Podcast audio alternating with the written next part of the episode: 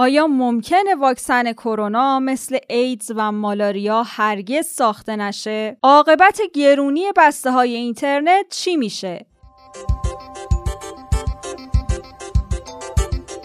سلام، امروز سه‌شنبه سی و یک تیر ماه پادکست خبری پادیو رو میشنوید. شهادت امام جواد علیه السلام رو هم خدمت همه تسلیت میگیم. در پادیوی امروز از مصاحبه با دکتر ایرج حریرچی، معاون کل وزارت بهداشت در مورد واکسن کرونا، هزینه آزمایش کرونا، شاکی بودن کره جنوبی از درخواست ایران و علت منتشر نشدن مستندات سه محکوم به اعدام حوادث آبان رو براتون خواهیم داشت.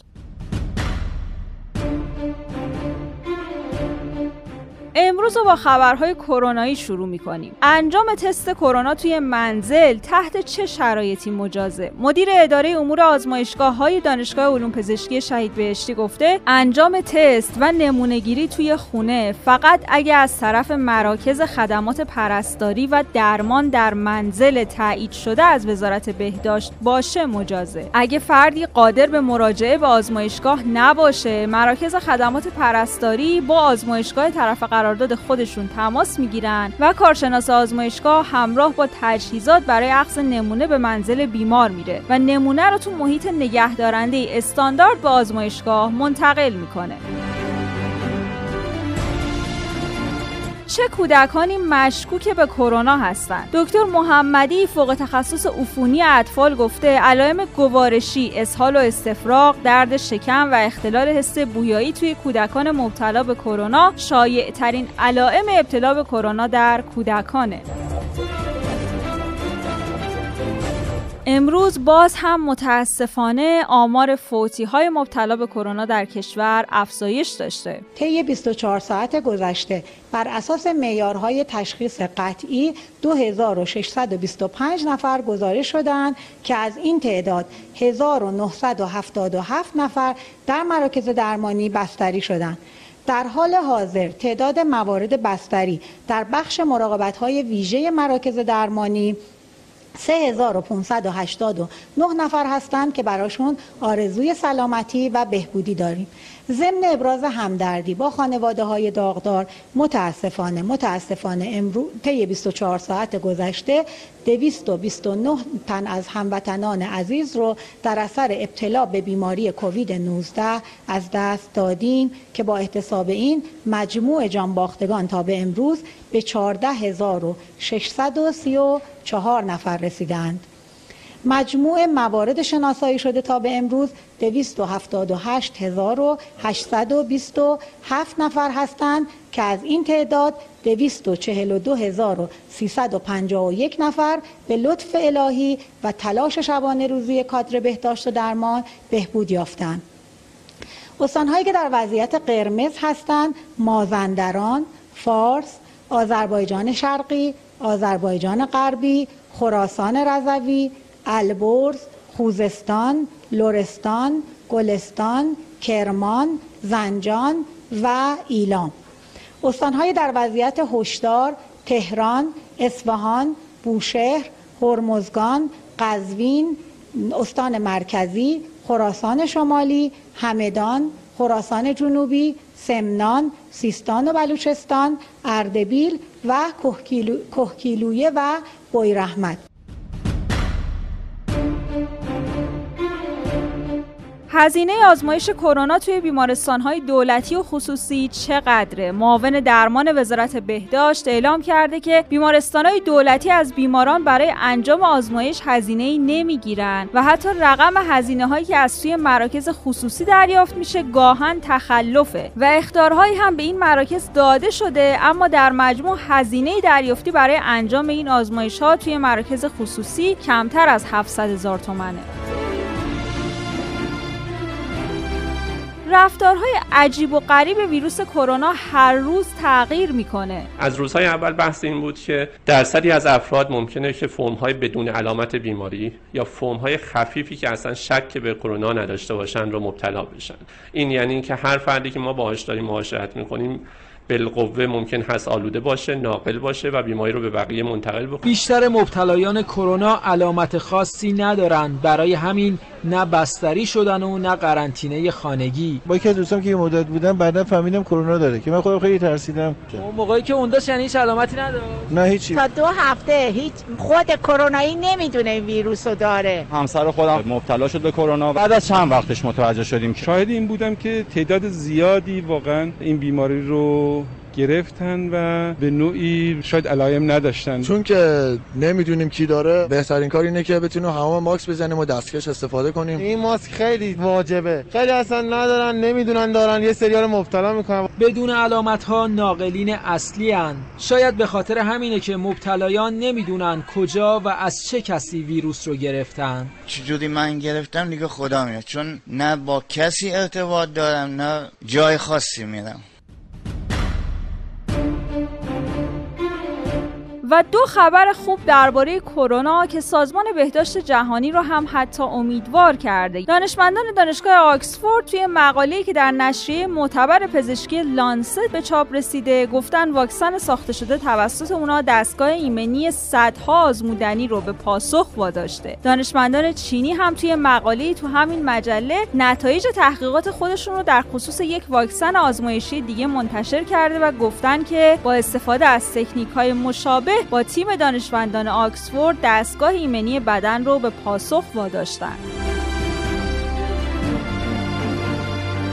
در مورد دستیابی به واکسن و رسیدنش به ایران امروز در پادیو مصاحبه کردیم با دکتر ایرج حریرچی، معاون کل وزارت بهداشت. آقای حریرچی، تولید واکسن چه در ایران و چه در خارج از کشور چه روندی رو داره دنبال میکنه؟ واکسن اقدامات خوبی در سطح بین‌المللی و ایران داره انجام میشه، ولی برای اینکه مورد استفاده عموم قرار بگیره حداقل یک سال زمان لازم داره. و آیا امکان اینکه واکسن آکسفورد به ایران برسه وجود داره؟ همه واکسن ها ممکنه هم همزمان هم مثلا با کم فاصله به ایران برسه. حالا روی واکسن آکسفورد که موضوع خاصی ندارم، چون اون خاص رو بگیم، چون که بالاخره آزمایش انسانیش موفقیت آمیز بوده. حرف واقعا جدیدی ندارم. این تمام واکسن ها داره کارش انجام میشه، موفقیت های قابل توجهی هم در این زمینه حاصل شده. منتها مثل همه واکسن ها زمان بر هست مورد استفاده عموم قرار گرفتنش و ممکنه هم بالاخره در آخرین لحظات هم بالاخره مشکلاتی باشه. ببینید بشر برای ایدز و مالاریا که مهمترین یکی از مهمترین مشکلاتش بوده هنوز نتونسته بعد این همه سال واکسن بسازه.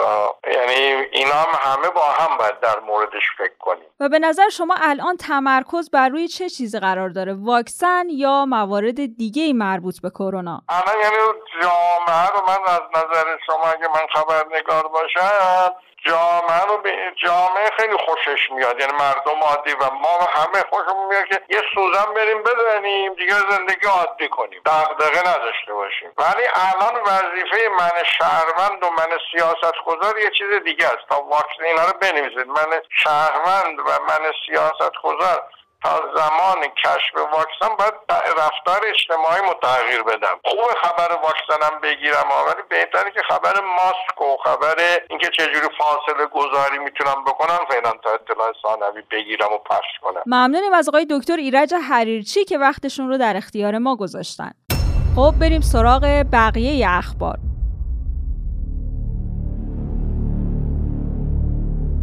دست اپراتورهای تلفن همراه روی دکمه گرونی، این تیتر رو روزنامه ابتکار زده برای ماجرایی که مدت هاست همه رسانه ها پیگیرشن، ولی خب اونایی که پیگیرشون هم هستیم کلا سکوت کردن. منظور اپراتورهای همراه اول و ایرانسل و این مسئله هم گرونی بسته های اینترنته. ابتکار نوشته گرونی یکی از گلایه های مشترک همه ایرانیاست، اگرچه تا حد توان باهاش کنار اومدن، ولی این گرونی به هر طریقی راه رو برای زندگی کردن واقعا صد میکنه. گرونی اینترنت تو ایران تا قبل از این هم یه گلایه عمومی بود، ولی مسئولان هرچند با اینکه این گلایه رو میدونستن ولی تغییری تو قیمت تعرفه های اینترنت ندادن، تا اینکه تو روزهای اخیر خبرهای تازه‌ای درباره قیمت و حجم بسته‌های اینترنتی به گوش میرسه. گرونی یک شبه اینترنت بدون اعلام قبلی، بدون برگزاری جلسه و بدون دریافت تاییدیه از رگولاتوری جزو عجیب‌ترین کارایی بوده که از اپراتورهای تلفن همراه سر زده. تو ایام کرونایی که مصرف اینترنت تو ایران به واسطه تعطیلی مدارس و دانشگاه‌ها و برخی کسب و کارها که به تحصیل و تدریس تو خونه و دورکاری منجر شده افزایش پیدا کرده. این افزایش مصرف اینترنت اگرچه تو روزهای ابتدایی شیوع کرونا و قرنطینه کردن خودخواسته به خاطر افزایش مراجعات مشترکان به شبکه‌های اجتماعی و پیام‌رسان‌ها برای سرگرمی و فراموشی زندونی شدن تو خونه‌ها بود، اما حالا که ماه‌هاست از ثبت اولین بیمار مبتلا به کرونا در ایران می‌گذره و کسب و کارها دوباره فعال شدن و زندگی تو ایران به روال قبلش برگشته، دلایل افزایش مصرف اینترنت متفاوت‌تر شده. هرچند همچنان شبکه‌های اجتماعی که برای ورود به اغلب اونها نیاز به فیلتر شکنه، خودش مصرف اینترنت رو دو برابر می‌کنه و یکی از مهمترین موارد مصرف اینترنت برای مشترک‌های اینترنت به شمار میاد. ولی با شروع شدن کلاس‌های آنلاین برخی مدارس، جلسات پایان نامه دانشجوها و ترم تابستونیشون، مصرف اینترنت بیشتر از قبل شده. در حالی که وزیر آموزش و پرورش وعده رایگان شدن اینترنت برای شبکه شاد رو اون هم با آغاز سال تحصیلی داده، ولی خیلی از مدارس کلاس‌های آنلاینشون رو از نیمه‌های تیر ماه شروع کردن. کلاس‌هایی که توی بستر شاد هم برگزار نمیشن، بلکه در بسترهای دیگه اینترنتی برگزار میشن. این کلاس‌های آنلاین فقط هم مختص مدارس نیست و خیلی از آموزشگاه‌ها هم بهش پیوستن. همین اتفاق باعث شده مشترکای اینترنت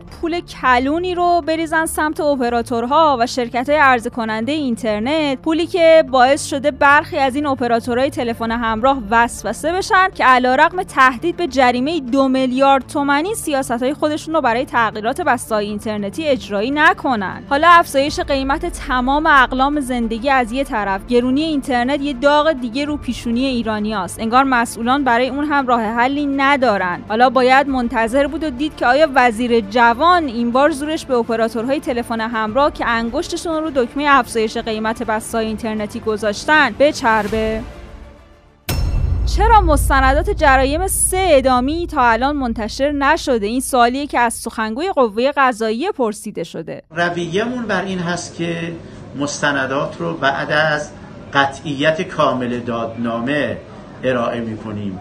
در فرایند دادرسی برای اینکه معلوم باشد قاضی با استقلال تصمیم می‌گیره و پخش این مستندات خدای نکرده در ذهنیت مقام قضایی اثرگذار نباشه یا حداقل مردم گمان نکنند که این اقدامات انجام شد تا بسترسازی بشود برای صدور رأی خاص از ناحیه مقام قضایی. مستندات در فرایند دادرسی در اختیار قاضی قرار میگیره و معمول هم بر این است که قبل از قطعیت دادنامه مستندات انتشار رسانه‌ای پیدا نمی‌کنه. کره جنوبی اموالمون رو گرفته، شاکی هم هست. تو قسمت دویست و پنجاه و یک پادیو در مورد بدهی کره جنوبی به ایران صحبت کردیم. حالا کره جنوبی به جای اینکه ترتیباتی رو اتخاذ کنه که اموال بلوکه شده ایران رو برگردونه، در واکنش به اینکه ایران عنوان کرده این موضوع رو از طریق مراجع رسمی بین‌المللی پیگیری میکنه، با دعوت از سفیر ایران به این تصمیم تهران معترض شده. ممنونیم که امروز هم در پادیو همراهمون بودی. تا فردا عصر، خدا نگهدار.